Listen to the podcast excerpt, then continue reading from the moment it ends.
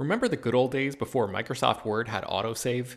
You'd type up some important document and then your computer would freeze and you'd lose hours of work just because you forgot to hit save? Well, that's what it's like going online without ExpressVPN. Every time you're connected to an unencrypted network, whether it's in an airport, a hotel, a cafe, or anywhere, your online data is not secure. Any person on that same network who knows what they're doing can gain access to your personal data. Bank logins, credit card details, passwords, all the stuff you don't want people seeing. Unfortunately, hacking has become much easier than it used to be. People don't even have to be exceptionally skilled to do it, and there's a lot of money to be made by selling your information on the dark web. ExpressVPN stops hackers from stealing your data by creating a secure, encrypted tunnel between your device and the internet. It's incredibly easy to use. Once the app is running, you literally click one button to get protected. And it works on your phone, laptop, tablet, and more, so you can stay protected on the go. I've been using ExpressVPN for a little while now, and I can rest easy knowing my info is safe and secure. I've heard horror stories of people who've been hacked, and it sounds like a massive pain to try to get any resolution in the aftermath, so I am not interested in finding out what that process is like. Secure your online data today by visiting expressvpn.com/film. That's expressvpn.com/film. And you can get an extra 3 months free. expressvpn.com/film. Hello everyone, and welcome to Slash Film Daily for Tuesday, September 21st, 2021. On today's episode of the show, we're going to have a mini water cooler episode and talk about what we've been up to. My name is Ben Pearson. I am a senior writer at slashfilm.com, and I'm joined on today's episode by Slash Film senior writer and chief film critic, Chris Evangelista. Hello. All right, Chris, let's jump right into what we've been doing. Not much of anything, really. What we've been reading. I read something recently. I read The Hitchhiker's Guide to the Galaxy. Have you ever read this book by any chance? No, I'm aware of it. I saw the movie with Martin Freeman. I feel like no one remembers that movie, but I definitely saw that movie, but I haven't read the book, even though I hear it's good. Yeah, I remember being very underwhelmed by that movie. I feel like that was the sort of general reaction to that film. I'm curious to go back and watch it now, though, because after reading this book, which I enjoyed, but is like super, super dry. I wonder if the action will play better. So an example, Chris, that I think might paint the picture of how dry this book is. One character is from Earth, and he gets whisked away onto this like alien adventure, basically like hitchhiking through the galaxy, as the book would sort of indicate, or the title would sort of indicate. And the Earth gets like wiped out because it's in the way because they're building like an intergalactic freeway, and nobody really cares about the planet Earth. It just sort of gets destroyed, like Alderaan in Star Wars or something. And this one human remaining gets, you know, bounced around the galaxy on this different adventure. And at a certain point, the book shifts perspective to a character who lives, you know, 500 million light years away or some crazy number. And he's like in a speedboat going around this planet that has a lot of water on it, but a few different islands. And the narrator of the book is explaining, like, or the author of the book, I guess, is like explaining, okay, one of these islands, it happens to be named France, but that's just a coincidence because that has nothing to do with the planet Earth and the country of France. And like, that's it. That's the joke. It's like, oh, okay. All right. Yeah. I guess that's what we're doing here. The story is really wild. It's a very short book though, so I appreciated that. It's like the equivalent to me of like a 90-minute movie. Like, all right, in and out, you know, tells its story pretty well. I will say that the book just absolutely ends. Like, they're not even like on a cliffhanger. It wraps up the main conflict and then just ends. And like, oh, I didn't realize that this was going to be one of those books where it just literally leads right into a sequel. So I have no idea. I don't think I'm going to get around to ever reading the sequel, but yeah, you know, a fun little sci-fi book if you're interested in that kind of thing. So let's go to what we've been watching, Chris, and I'm going to have you go first because I've just been talking a lot. So what have you been watching recently? Sure. So I just saw last night, actually, The Many Saints of Newark. My review is up on slashfilm.com today. That is, of course, the Sopranos prequel movie.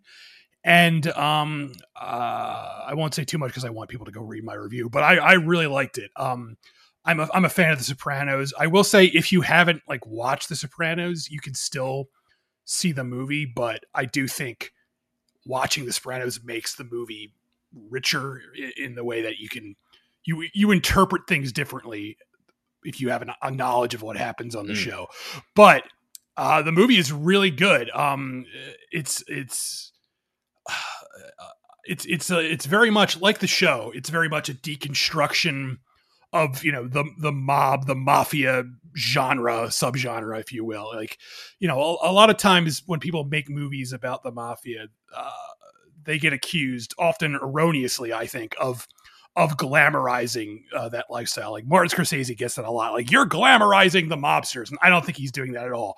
But I do think if you do think that, both the show, The Sopranos, and this movie, The Many Saints of Newark, is kind of like a reaction to that, because it's very much about portraying the lives these characters live as just kind of miserable. Like, yeah, they're powerful mobsters and they're making crazy amounts of money doing illegal stuff, but they're also just living these really like shitty like lives in Newark. Like, Newark is a terrible place. No one wants to be in Newark. And I really appreciated that, how like, it's like, yeah, they're mobsters. Yeah. They, you know, they're powerful in theory, but you also get the sense that if these guys like got in their cars and drove a few blocks away from their neighborhoods, they would be absolutely like nobodies. No one would be like, oh, there's that mobster. They'd just be like, there's some random guy. I don't give a shit who that is. Mm-hmm. And, you know, it's very much about, you know, not about that, but that's very much like baked into the movie, about how these guys, you know, they think they're big shots. They think they're really cool mobsters, but they're really just dumb losers who, you know, they're really just, you know, they're idiots basically. I thought that was a really, you know, interesting to keep that going in the movie, because, you know, that fits really well with the show, because the show for the most part is set in the 21st century. And that felt like it was a reaction to everything that came before it. Like all the mob entertainment that came before that 21st century show, the show was reflecting on it. Now this movie, which is set in the 60s and the 70s, it's sort of like taking things a step further and saying like, not only are, you know, modern day mobsters pathetic, but mobsters of, you know, the quote unquote good old days are just as pathetic and stupid as their modern day counterpoint parts. Yeah, that's cool. So it's like, yeah, not it's like an anti-nostalgia movie almost. Yeah, it's like a neo mob film, if you will. Like, yeah. So what did you think about the performances? I know there are like a ton of great people in this movie. Yeah, I liked them mostly across the board. There's a lot of people I like in this. Alessandro Nivola, I'm sure I'm saying his name wrong. He's been in a lot of things, but this is like the first real like major role he's had, and he's really good in this. He plays a character named Dickie Moltisanti, who is Tony Soprano's, they call him his uncle, but they're not really related. He's more like a mentor figure, and the movie is really about him, even though like the marketing is playing up the whole Tony Soprano angle. It's really about this Dickie Moltisanti character and how he, you know, he does all this stuff where he tries to sort of wash away his sins by doing good things. Like, he coaches a little league team for blind kids, and he visits his uncle in prison, and, you know, he's a mentor to Tony. So he does these things where in his mind, he's like, oh, these are good things. And he thinks they're going to sort of counterbalance all the really just terrible shit he does. And the movie's like about that too, about how this character, you know, he's like, I do good things. I'm not a bad guy, but, you know, he really is just a terrible person. And so he's great. Michael Gandolfini, who is, of course, James Gandolfini's son, he plays the younger Tony Soprano, and that, of course, is the role that his father made famous. And he is really good in this. He's good to the point where it actually is kind of like unnerving, because he, for one thing, he just really looks like his dad. Like, he really looks like a younger version of his dad, and he really does a great job of nailing down the various mannerisms that his father had on the show. And I can't even imagine what that must have been, because I was reading interviews with him and he was saying like he was studying his father's performances, and I can't even imagine how like stressful that must be to like watch hours and hours of footage of your dead father and try and like get his mannerisms down to recreate his most famous role. Like, I'm sure that was not like just like an emotional level. I'm sure that was just like very draining, but it paid off because he does a great job in this. And yeah. So, the only thing that I can think of that comes even remotely close to that is O'Shea Jackson Jr. playing Ice Cube in Straight Outta Compton, but Ice Cube is still alive. So it's like there's a whole different twist in there. So Chris, I found myself in this weird position sort of in relation to the timing of this movie coming out, where I just started watching The Sopranos. I think I'm 7 episodes into season 1. And I kind of want to watch this movie, but I also just started this whole Sopranos project. And now I kind of want to like see that through all the way to the end, because jumping into this prequel and then continuing on with the show just feels like a weird thing. I just watched an episode where there were flashbacks to Tony's childhood. And I was like, man, if I had already seen all of The Sopranos, I feel like now would be a really good time to watch this movie, where it sort of, you know, it creates a little bit more of a chronology, you know. But I think I'm probably just going to hold off and watch this thing after I finish the series. Yeah, I mean, I just wrote a big piece about how, I wrote a piece about how you can see this movie if you haven't seen the show, but I really would recommend, especially if you started it, waiting, because there are a few things. For one thing, like there's one scene in the film that actually recreates a scene from the show, a flashback scene of when Tony was a kid. It just redoes that scene, but with the actors from the movie. And I'm trying to be as vague as possible here without giving away spoilers, but like, the fate of one of the characters in this movie is sort of like ambiguous and left up in the air in the show, but they give you a definitive answer of what actually happened to that character in this movie. So that is really interesting, especially considering it's a prequel. So that's, So I would recommend, at this point, if you hadn't started it yet and you were like, I'm not going to start for a while, I would say just watch the movie. But the fact that you've already started the show, it'll definitely pay off more once you finish the show and then jump into the movie. Okay, so hopefully Sopranos fans will be excited about this. It's coming to HBO Max, right? Like pretty soon? October 1st. Okay, October 1st. All right. So what else have you been watching, Chris? I finally saw Black Widow because I got sent the Blu-ray, and it was fine. I really liked the opening scene of this movie. And I also really liked that they went to the trouble of making an actual opening credit scene, because not just Marvel movies, but movies in general don't really have opening credit sequences anymore. And I always get a little thrill when someone brings them back, because they can be really fun if they're done really well. Mm-hmm. And I don't just mean like, text on a screen. I mean like actual sequences, kind of like, like the James Bond opening credits, or the girl with the dragon tattoo has a great opening credit, the Fincher version.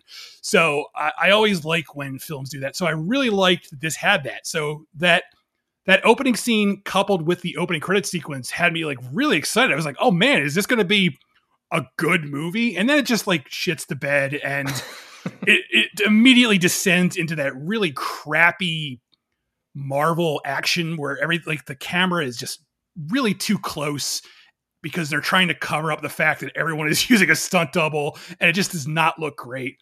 But there were things to like about this. The accent work is atrocious across, like everyone is doing really bad accents in this movie, but Florence Pugh is just delightful from beginning to end. Like, I feel like if she weren't in the movie, I would have just been like, this sucks, I don't even want to watch it. But she really elevates everything just because she's such a good actress, and she's really funny, and she does really good comic timing with the lines they give her here. Like, even the lines themselves aren't that funny, but the way she delivers them, it really sells the humor. That's my take on Black Widow. Yeah, I mean, having gone some time now between my only viewing of the movie and thinking about it now, I really just remember fondly the family dynamic, like that scene around the dinner table, that kind of stands out as really the only, I guess the opening was good too. So yeah, those two scenes kind of stand out as like the only really scenes that are almost worthwhile in that whole movie. Like the rest of it is just like her flying through the sky with the falling hovercraft and everything at the end. It looks just awful. Yeah, like, it doesn't even look good. Like, it just does such a disservice to that character. Like, people have been waiting so long for a Black Widow movie, and there's so much potential there. Scarlett Johansson is great, and like you know, the cast is great. There's so much potential. And like, that was what they chose to do with the third act of that movie. I don't know. I was pretty disappointed with that, but there are moments in it that sort of stick with me. So hopefully you'll have that experience as well. But I mean, yeah, it's not like the worst Marvel movie or anything. It's just like, it was sort of like, oh, is that it after all this time? Like, yeah. Oh, is that what we waited for? Great. Yeah. So now I'm really curious to hear what you think about Cruella and if you liked it more or less than Black Widow. Oh man. All right. So a lot of people, and I don't want to throw anyone under the bus, but a lot of our good friends on the Slash Film staff and the people who appear on this very podcast told me, this is a good movie. Before Cruella came out, I was like, this looks really stupid. And the trailers looked really dumb and everything about it looked dumb to me. And I kept hearing again and again, you know what? That was a lot better than I thought it was going to be. So I finally sat down and watched this because it's streaming for free now on Disney Plus. You don't have to pay the premium thing. And I can safely say people who told me this was good are lying through their teeth. You know, the costumes look great. That's one thing. And, clothing and costumes play a big part in the movie. So I could understand people highlighting that, but visually this is just an ugly, like murky movie where like there are multiple scenes like set at night outside where I could not see what the hell was happening. I was like, what? Like who lit this? This looks awful. And then the story is just really stupid. There's stuff in here we do not need where it's like, her name isn't actually Cruella. It's Estella. Like, I don't care. Just shut up. It just felt really stupid to me from the beginning. It was too long for like, I think it's over 2 hours, but it seriously felt like a 4 hour movie. And there's no reason for this movie to be as long as it is. It could have been like 90 minutes. Everyone is trying. Paul Walter Hauser, he's fun as one of the goons. Emma Stone is okay, I guess, even though I don't think her accent was really that convincing. Emma Thompson is always good. I'm sure she got a good paycheck for that, so good for her. But man, I just did not care for this. And another thing people kept talking about was the music, and like, who cares? Like, I feel like people don't understand what makes a good needle drop in a movie. Like you can't just like throw a bunch of songs into your soundtrack and be like, here you are. Like they need to have like some sort of like context. They need the scene needs to sort of reflect the song. Like Martin Scorsese is the best like working director right now who knows how to cut popular, pop music to scenes. And everyone who's doing it now is basically ripping him off. James Gunn ripping him off, Quentin Tarantino ripping him off, and that's fine. You should steal from the masters, but if you're going to steal that, you should at least understand what you're doing. And to me, it just felt like what was his name, Craig Gillespie, the director. He just like went on Spotify, looked up 60s playlist, and just ported that over to the movie without like thinking about it. And I was just like, this is just cheap nonsense. So yeah, I was distracted by how many like super big, mega popular songs. It was relentless. It just felt like one after the other. Yeah. And it really felt like what you're saying, just like a famous song for famous song's sake. And it didn't really, I wonder what you think the key is to like a Scorsese needle drop, Chris. Is it the reflection of the lyrics with what's happening on screen, or is it more just like a mood kind of thing? Because sometimes I think it's both of those things. Okay, because like a lot of times he'll use like parts of songs that don't include the lyrics. Like Goodfellas is most famous where he has Layla in there, which he cuts out anything. He cuts out all the lyrics and just has like the outro, which is the music at the end. And so I really think it's just all about, it's really all in the editing, honestly. So maybe we should credit this more to Thelma Schumacher than Martin Scorsese, since she's his editor, but it's really on how you cut the scene. And I feel like that is a problem here because the scenes in Cruella aren't really cut to match the music. The songs it basically just sounds like someone put a playlist on in the background of the scenes without actually considering the tempo of the scene and how the song carries the scene. And those are the things that, you know, people who know what they're doing, like Martin Scorsese, are always worrying about and always taking care to make sure, you know, what is unfolding, you know, reflects. And I'm not saying it needs to be like, the scene needs to be scored to the music like a musical, but there needs to be some sort of connection in terms of how things are flowing. And I didn't get that at all from the approximately 7,000 needle drops in this movie. Man, I thinking back to this film, the one thing that really stands out in my mind is, I guess this is a spoiler for Cruella. So if you have not seen the movie and you really still care about it for some reason, as Chris mentioned, it's streaming for free on Disney Plus right now. So just skip ahead. You can watch it maybe and come back, although I would not recommend that. But there's a moment at the end, Chris, where I think she goes over the edge of the cliff and there's like a sort of a makeshift parachute situation, if I recall correctly. And it reminded me of Die Another Day, like the opening of the Pierce Brosnan James Bond film where he is like surfing on a tidal wave kind of thing, like a tsunami wave. And it just looks awful, so terrible. Like I cannot imagine how the rest of this movie, you know, the aesthetics of it, like you were saying, the fashion of it is pretty cool. And like the look of the production design, all the other elements that you would need, you know, that's not like an offensive part of this movie to me. But that moment I was like, oh my God, like I genuinely cannot believe that somebody let this pass, you know, a quality control session or whatever and put that into a final cut. Yeah. And everything, I'm just so annoyed with this movie. It also, like, the whole film felt like it was two different scripts like cobbled together, because like stuff that happens here doesn't really makes sense. Like there's this entire middle section of the movie where Cruella is like suddenly evil, and then at the end they're like, never mind, she was just confused or something. Like what the hell is that? Like it felt like there was like an early draft where they fully committed to her being a villain, which is what she is in, you know, the Disney movie, the 100 Dalmatians, and someone somewhere was like, no, we can't have her, we need to make her nice because people won't like it. So they quickly just retcon everything that just happened.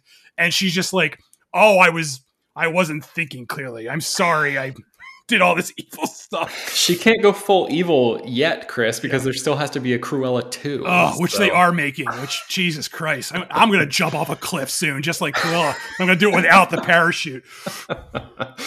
Oh man. All right. So let's talk a little bit about what I've been watching. I saw Nightmare Alley, the 1947 adaptation of the book. Guillermo del Toro is making his own adaptation that's going to come out, I think, later this year. Have you seen the original Nightmare Alley, Chris? No, I got, I have the recent Criterion release. I just have not watched it yet, but I'm definitely going to watch it before I see the Del Toro movie. Yeah, I would definitely recommend it. It's a pretty cool movie. I don't want to say too much about it. So just in very, very broad strokes, it's about this guy who is like a carnival barker, like a little bit of a huckster who works at this traveling carnival, and he has it in his eyes that he's going to become like this big deal. And he uses these mentalism tricks and sort of goes off into the big city, tries to strike out on his own and become like this rich and famous guy. And then things take a pretty... drastic turn from there. And I'm so interested in what Del Toro is going to do with this material, because Tyrone Power started this movie from 1947, and he was known for like swashbuckling sort of romantic roles, and this is a much darker character that's in the lead, and Bradley Cooper is playing the character that Power played.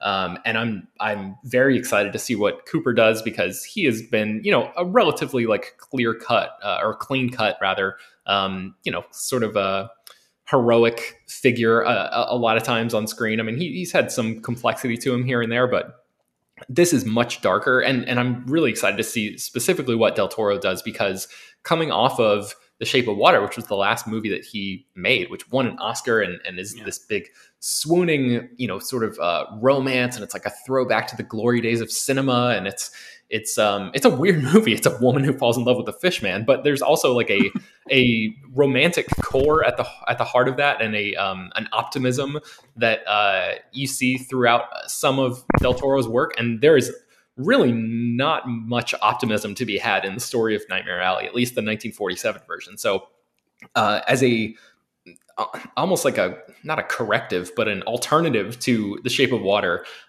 those two movies back to back tonally, I'm really, really curious to see what Del Toro does. So I would recommend watching this movie if you can.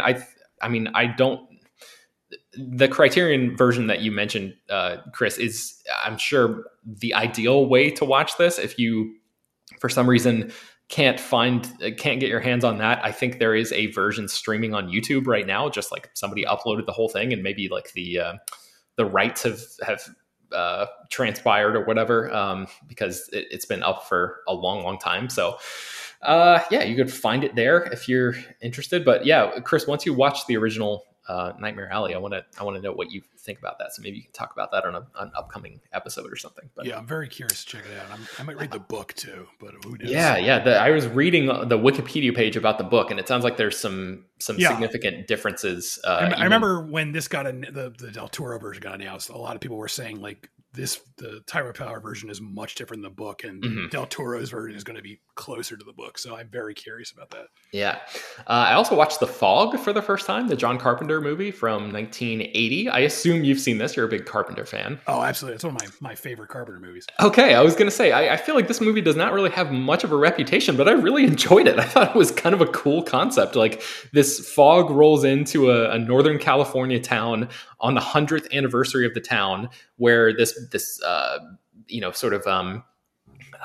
like a dastardly event happened hundreds of years ago, or 100 years ago rather, where like the founders of the town ended up deliberately sinking this ship, and it sort of created these like pirates who roll in on the fog and sort of try to take revenge for what happened to them 100 years before. And obviously like there's all these different people in the town now, but it's really just sort of like a slice of life, little cool, like small scale horror movie with like a lot of practical effects, practical fog.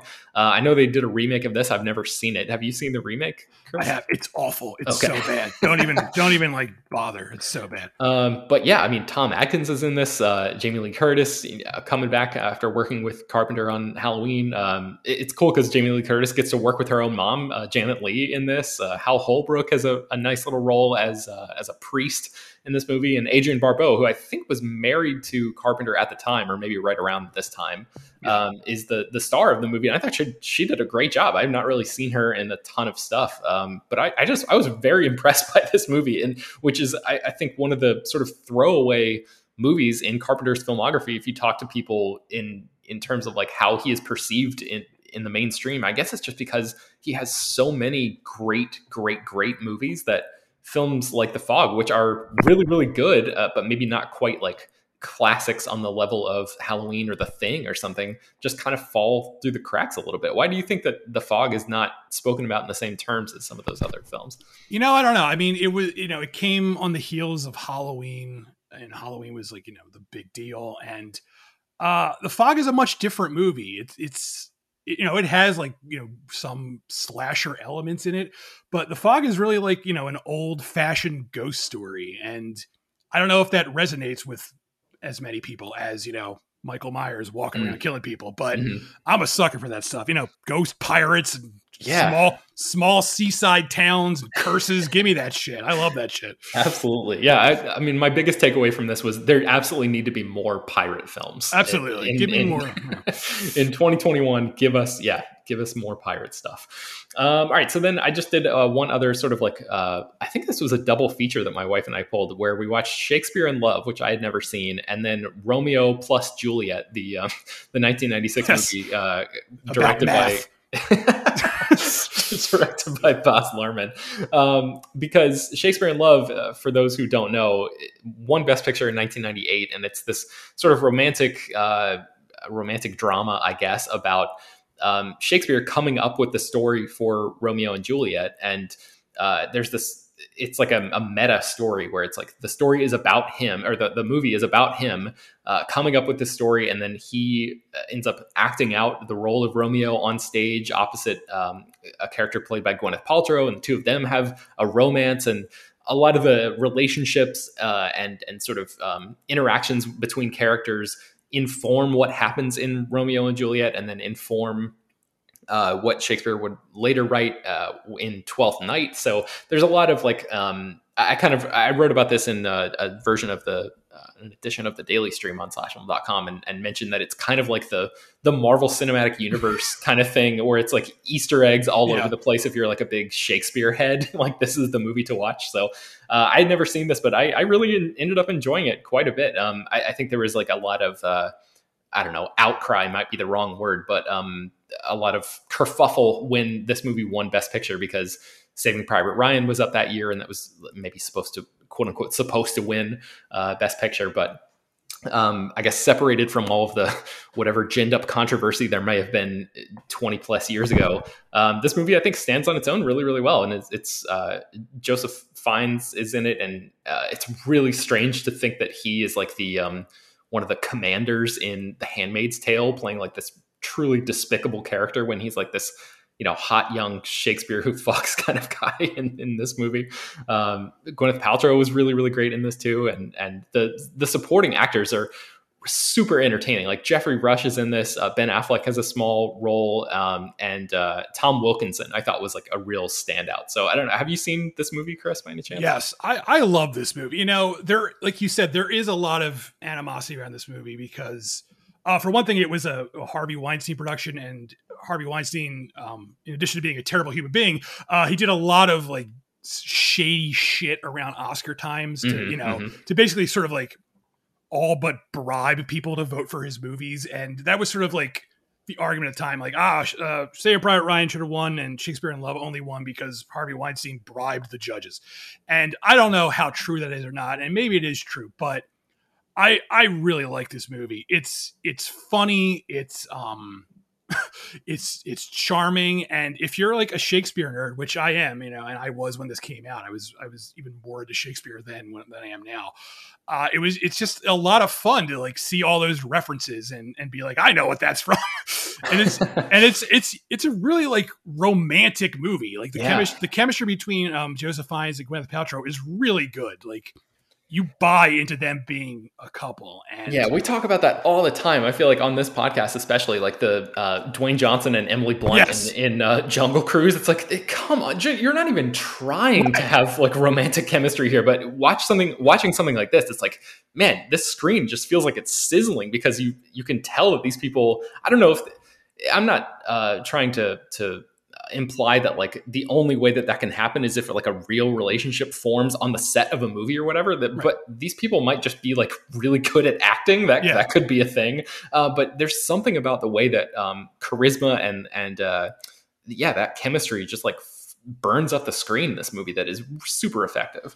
Yeah. So yeah, I'm glad you're pro Shakespeare in Love, because over the years people have only become even more bitter about that movie, and I really think it's a legitimately great movie. So yeah, it's streaming on HBO Max right now. I definitely recommend checking it out if you're interested. I also, like I mentioned, watched Romeo plus Juliet, which I had not seen probably since the late 90s, and I was in that period like right around Titanic, where I just did not really care very much about Leonardo DiCaprio. It was like all the girls in my school were obsessed with him, so I was kind of like, screw that guy, whatever. So I remember like flashes and little snippets from my first viewing, but especially coming off the heels of Shakespeare in Love, when you know the ins and outs of Romeo and Juliet are fictionalized in such an entertaining way, to watch this movie, which like really takes that story and transplants the setting to I guess they call it Verona Beach, which is kind of like supposed to be Venice Beach in California. It's so stylish. The opening, I don't know if I've ever seen an opening to a movie as totally insane as this one.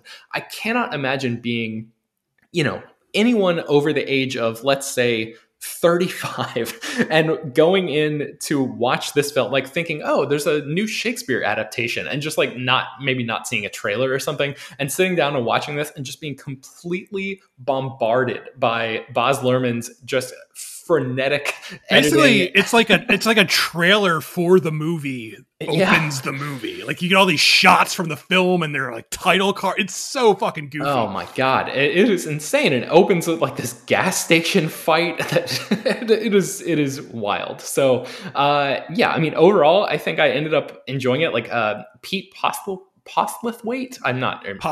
Yeah, Postlethwaite. Yes.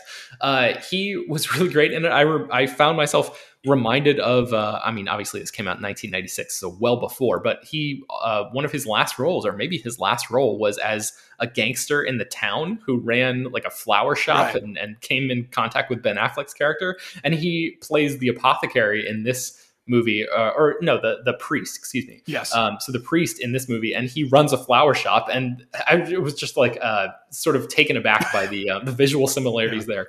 But yeah, another great supporting cast. I mean, Harold Perrineau kills it in this movie. John Leguizamo, Paul Sorvino, Brian Dennehy is in it for like a split second, but really the movie belongs to DiCaprio and Claire Danes, and both of them I thought are so young, but both do a really, really great job. So if you can get past some of the stylistic stuff, which is like admittedly incredibly in your face and feels super MTV, circa 1996, which is an aesthetic that doesn't necessarily hold up or is not often reflected in modern day media.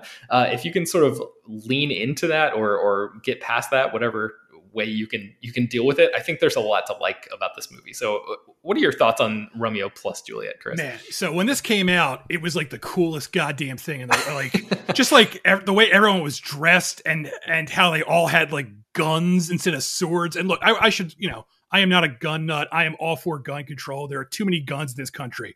Also, guns look really cool in movies when they're shot like this. So the fact that everyone's like got like a gun hanging off their belts or like on their sidearms and stuff like that, it was like, that is so fucking cool. And everyone's smoking cigarettes and there's neon everywhere. But I actually recently revisited this too, and even though I, the movie is like burned into my brain from seeing it as a teen when it came out, I was like, I can't believe how insane this movie is for like a mainstream movie. Like watching it, I was like, how the hell did this ever get released like by a studio? Because it's so fucking bonkers. It's like, it never lets up. It's just like constantly hitting you over the head. And like, I don't think everything works here. I think, Pete Postlethwaite is, for some reason, he's the only actor who understands what iambic pentameter is, which is what Romeo and Juliet is written in. And he's the only one who, for some reason, one, he's the only one who knows how to deliver it. And two, apparently Baz Luhrmann never for a second was like, oh, none of my actors are delivering this dialogue right. Because no one else here knows how to read the Shakespeare dialogue except him. And I found that like really weird. That's not to say like the acting is bad, because like you mentioned, Harold Perrineau is so good in this. John Leguizamo is having a really good time. But for some reason, no one in this movie understands what iambic pentameter is and how to deliver lines in that. So I found that really weirdly distracting, but it's so stylish. It's so in your face. Paul Rudd shows up. Yes. There's just so much to really love about this movie. And like, even if like you watch it and you're like a purist and you're like, this is an abomination to Shakespeare, you have to admit it's got style, man. And I would kill for more mainstream Hollywood movies with this much style. Like, that was my biggest takeaway. It was just like, I wish more stuff that is outside of franchise material would have the freedom to be able to do something as wild as this, because nowadays you see something like, I don't know, like Paradise Hills is the thing that comes to mind immediately, which is a very, very small movie that not a lot of people watched, but it had this incredible visual palette and look to it, and the production design was insane, and just that movie had such a tiny budget that they could get away with it, and the studio or backers or whatever didn't really think it was that much of a risk. But like all the middle ground stuff, this movie was like, it cost like around $15 million. And that was very like middle of the road for Hollywood in the mid 90s. And there were tons of movies that were in that sort of budget range that got released all the time. And now that part is the sort of aspect of Hollywood that feels almost lost today. And I just, yeah, I'm right there with you. I really wish that more movies would have the freedom to be able to take swings like this. Cause I mean, like the canted camera angles and like all the vehicles look like boxy convertibles that have had the tops completely shorn off of them, like they're sheep or something. Like I was just like thinking, and the editing is so fast. I'm sitting there like, my mouth was agape during that, especially during that opening sequence at the gas station, like just thinking about the production team and like everybody coming together, all the production assistants and everybody filming on the day being like, wait a second, you want us to do what? You want us to create this set to look like that? Are you serious? And just it is so much of an auteur movie. Man, it is definitely like a calling card movie. And I didn't really care for Moulin Rouge, which I've talked about, and that's I guess like a controversial opinion that I have. That came out a few years after this. But man, I really ended up liking this one a lot better. I don't know if it's just the source material or what, but like the style, Baz Luhrmann, that's kind of his thing. It's like he hits you over the head with those stylistic choices. And I thought it worked way better here than it did in Moulin Rouge, but that's just me. So any closing thoughts, Chris, on Romeo plus Juliet? I feel like it's a lot of fun. And I also missed that era when there was like this influx of reimagined Shakespeare things. Cause then we got the Hamlet with Ethan Hawke, where he delivers the "to be or not to be" speech in a Blockbuster video, which I always thought was just friggin' amazing. And man, I've never seen that one. Oh, you should watch that. Bill Murray is in it. It's got like a crazy cast. Kyle MacLachlan is in it. Then there was like the teen centric ones, like 10 Things I Hate About You, which was, is Taming of the Shrew. There was just this like weird period where Othello. It was like Othello, but with basketball. It's like, there was just that weird period where everyone was like, we got to make really hip Shakespeare movies. And I kind of want that to come back. Let's bring that trend back. Really weird Shakespeare adaptations. Oh man. Yeah. I would love that. I mean, I guess there's a Shakespeare adaptation that's coming up soon, right? Like you're going to be able to see, The Tragedy of Macbeth. Yeah. I'll be seeing that Friday. I don't know how weird that'll be, but I'm looking forward to it. Okay. So that's Joel Coen, sort of breaking out from the Coen brothers, naming convention or whatever and going solo for this one. So I'm sure we'll have a bunch of coverage of that up on slashfilm.com. So stay tuned for that. And thank you guys for listening. Slash Film Daily is published every weekday, bringing you the most exciting news from the world of movies and TV, as well as deeper dives into the great features you can find on the site.